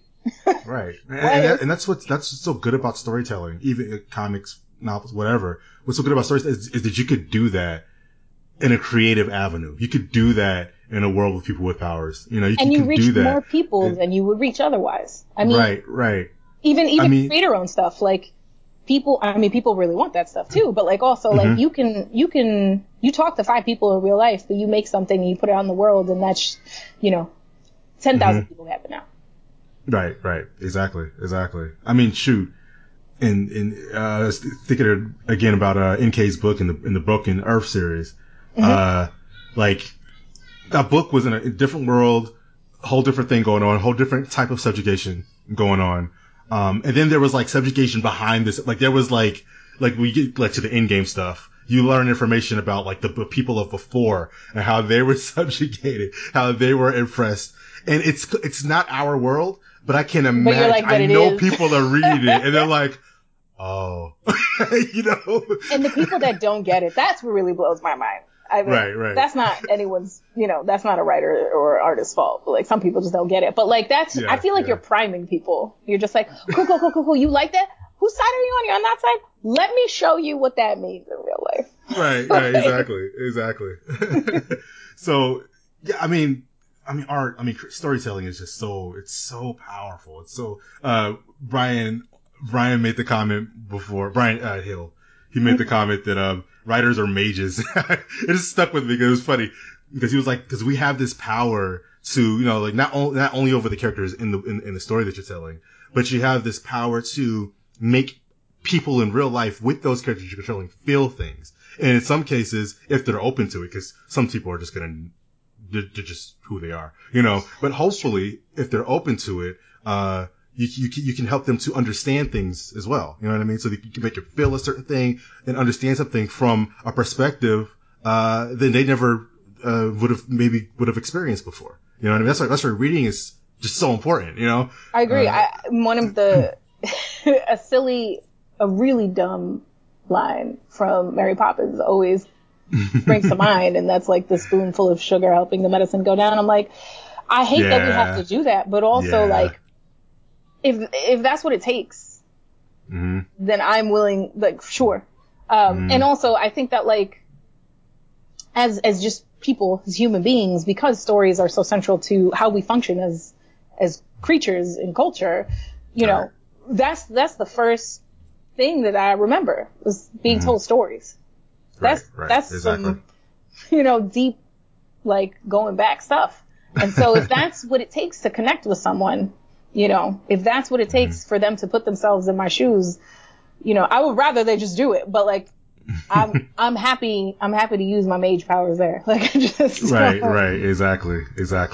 I think Stephen King said that we're psychic. It's like magic, like psychic magic, right? Right, yeah. You write something or you draw something, and then people 100 years from now can see that. Yeah, you put it, because it's like it's there. Time travelers. From your head, and you put it in their head, yeah. But yeah, okay, so we talked about a lot. We've been on for a little over an hour and a half. I guess we start to wrap it up. It's such a good conversation. I'm having a great time. I love talking about these things, especially as it relates to culture. I think culture is so important. Not only just for culture is not only important for because so there's an important aspect of, all right, we need you to understand this part of life that you don't understand and why we feel a certain way about certain things. But then it's just pure knowledge. You know what I mean? Yeah. Just like you teach somebody about a different culture and it's just like, wow, I didn't know that. That's interesting. You know what I mean? And I wish more people were open to finding the joy in other people's lifestyles instead of just, I feel like that is a function of educational systems that fail people. And I don't mean just Black people. I mean across the board. I mean, in general, we really kill the love of knowledge because little kids love learning stuff. Up until a certain age, you could be like, did you know this? And they're like, oh, that's so cool. And then, like, they reach a certain age and they're like, I don't care. And people are like, oh, it's like teenagers are moody. And it's like, no, we beat the love out of learning new stuff out of kids. Right. You got to figure out how to, like, you know, it took me so long. Yeah, exactly. Like,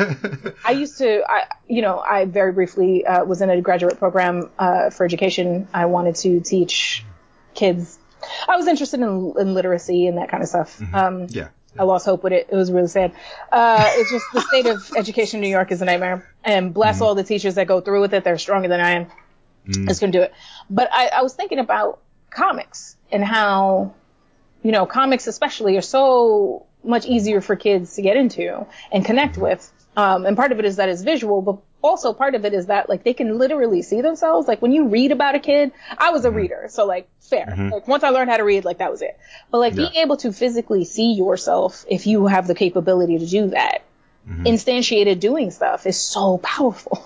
Right. Yeah, it's so powerful. And so, like, you know, we talk about representation mattering, and I'm like, well, that's why. Because you, you know, you can imagine yourself in the shoes of this character. And then, furthermore, if it's someone different than you, you can imagine yourself as this person insofar as you see them as a person. And to me, that's one of the biggest reasons why I continue to work, even though it is that 90% hurdle is really tall. That mental hurdle is very tall. I mean, the representation thing is important. I mean, it's important. Like as adults, we kind of it's like, all right, another white driven story. Okay. It's like you kind of you deal with it, but as kids, it's like kids are kids. They're learning everything. So, my daughter likes Frozen. Frozen's a good movie, love it. Yeah, sure. And she loves Anna and Elsa and, but it was still so cool to me when she came to me and brought one of the comics that she wasn't supposed to be touching, off my futon. And she grabbed, and at first I'm about to fuss at her, hey, why are you messing with my comic? But she points to it and she goes, and it's Ironheart. She's awesome. she has hair like mine. So I was so good. Listen. Okay. So instead of yelling at you about messing with my stuff, it's important. I'm now I'm super excited about going through, the Ironheart comic book with her, because it does really matter. Like I said, there's nothing wrong with Elsa. She's cool. Great. But it's also cool to see yourself, I mean, so, it's also so I think about that story about Whoopi Goldberg watching Star Trek when she was younger and seeing Uhura running through the house and going, Mama, blah, blah. But do you realize that Uhura inspired black people to go into space? That's a real thing. Black astronauts. Yeah. I didn't know I could go into space. And then I saw this show and then now I'm in space. That's what, that's powerful. That is impactful. And I think about that too. It took me so long to really understand who I am. You know what I mean? As a queer person, as a non-binary person, the language didn't really exist when I was going through it as a teenager, but also there was just no examples. Right. And so the fact that I was able to, help create multiple now non-binary characters of color, black non-binary people, and put them in things I'm that's for 12-year-old me who didn't know what the hell was going on. Exactly. You know what I mean? Exactly. And that is also, so I am very lucky in that my family's always been very supportive of who I am and what I want to do across the board. So I didn't have a lot of the struggles that, my other queer siblings have, but it was still very painful to figure out who I was and where I fit in the world because to this day, people don't say people. They say men and women. And I'm where am I then? I'm nowhere. Right. I don't exist. Right, exactly. And when they say men and women, they usually mean cis men and women, right? And so it's that's a whole other layers of stuff. And so to be able to take that angst out of the equation for even some people means a lot to me because my experiences were still very painful. Yeah, and to be able to make that impact and make those creations where others haven't, because it hasn't existed, at least in not very large capacity at all, non-binary people. I mean, in general, it's one of those things where it's we've been here, but we didn't have the language for it because they super wanted to pretend that we didn't exist. Right. Yeah, or like the dude bros again, that we see. I use Star Wars because it's a rough place. Star Wars Red Matters. I see it a lot. But they go, why do they have to say that character is queer? Why did they have to say that character is? And I'm well, because you would assume otherwise. right. Because you'd assume otherwise. Well, it's not important to the character. It's not important to the But when you watch a movie and you see characters in the background, a guy and a girl, they come together and they kiss in the background, then why is it not normal to see, or why you have to say something about it? Because you didn't say anything about the other, That's the thing that gets me. I was y'all didn't say nothing about when it was the other way, so I don't want to hear about that. Those people, I feel their empathy muscle is very, very withered. And I feel it's sad. I mean, it's dangerous, but it's also just sad. I just look at that and I'm is your world and your heart so small that someone being different from you is a threat to you? That someone's mere existence is a threat to you? Right. Did we take up space? Is that a thing? And my response is, I'm going to take up more space. Or for a split second in the scene for like not even a whole second. God forbid. God forbid. Oh, the absolute. There are some fandoms that you just want to be like, y'all need to clean house. if you are not all like this, speak to them. Like, right, exactly, like, exactly. But it's just like, yeah, people get upset that you take up space, but people have been getting upset that we take up space forever. And so the only real response is to take up more space. I mean, that's flood that market. Because like, how much space are you really taking up? Like seriously. And like the people who are saying every character was suddenly like Black and queer. Right. Like, what are you saying to me? You expect me to put myself in your shoes, which I happily do. I love me some Han Solo, bro. Like, I really love Han Solo. But he could not be more different than me. But I can do that. Are you saying that you are not capable of doing that? Because that seems like a you problem. Right, exactly.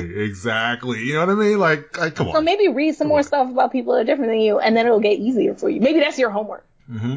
Yeah, let's just see different. I'm not gonna lie. I said a billion times when Solo came out, I was so mad that Kira wasn't a Black woman. I was so mad. Anyone else? No, don't get me wrong. I love Daenerys Targaryen. All right, like right. I was. Yeah, it has nothing against the actress. Like, it was just like I was just like, how did you guys miss this point? I mean, you guys. First of all, you guys established Sansa Solo. Not saying Sansa had to be the character. You know what I mean? But you guys had her. You know what I mean? And they kill one of the two Black women in that movie. The first and the time other they put one a Black woman in a prominent role and she dies in 30 minutes. I almost walked out the theater legit. Like, I was like, are you serious? Like, also, they have a whole subplot about a robot uprising. I was like, so Black people? Right. Like they have the trimp and shit. See, whenever they do something like that, don't get me wrong, I did appreciate the concept of the robot uprising, or the droids, or whatever. But like, whenever they do something like that, they have to other it.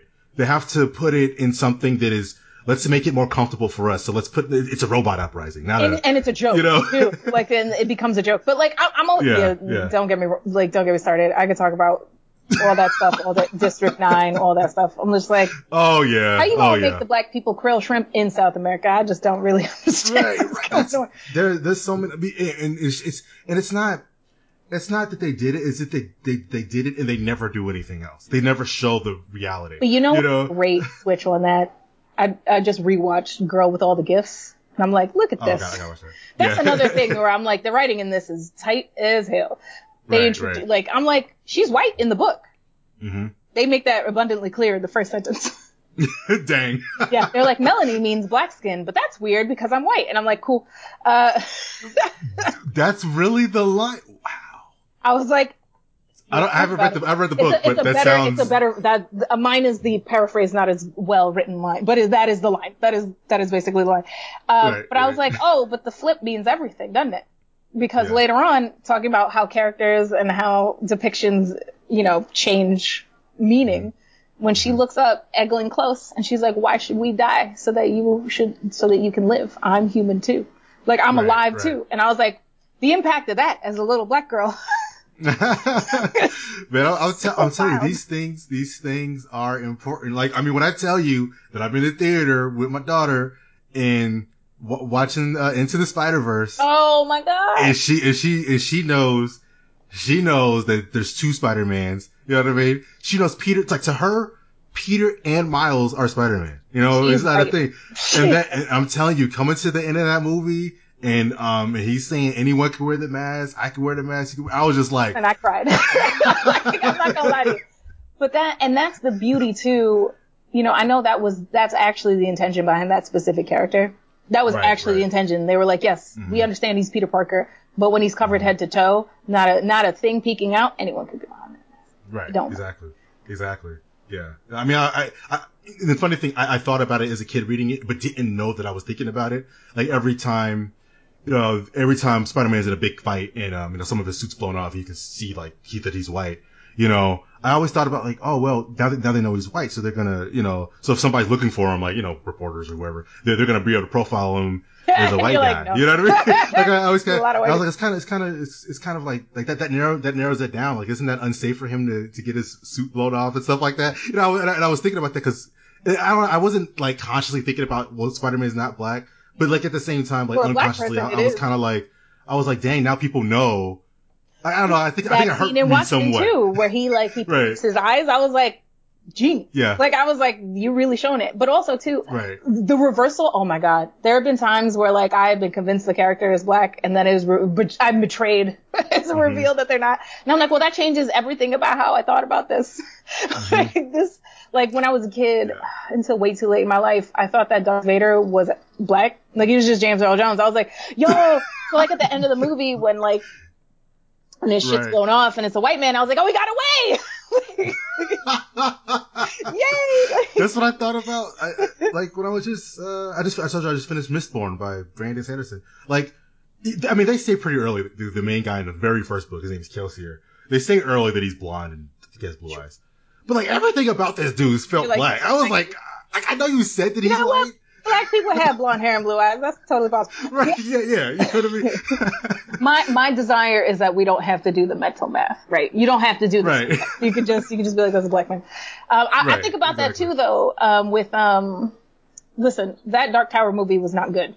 It was very bad. It was so bad that my wife cried afterwards because that's like one of her favorite stories, and it was so bad. But I was like, but listen, every movie cover of this book has black men on it now. Right. So a lot of people, because a lot of people are not careful readers, he's black now. Right. Exactly. And it has achieved something greater than itself.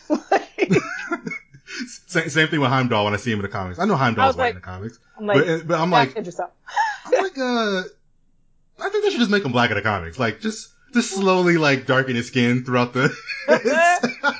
You know what? He's a god, right? Like, he's you know, they're some sort of weird god alien thing. Like, they could change. Right. You know what I'm saying? Like, there's nothing wrong with Heimdall. He was always the guy with the big sword. But once Aegis got him, it was like, man, that should be the black dude with the big sword, right? Like, it changed everything. You can... but, okay, I guess we'll go ahead and... I guess we'll go ahead and try to wrap it up. If you can, let people know where they can find you on like social media, where they can buy your books, your comics, or what have you.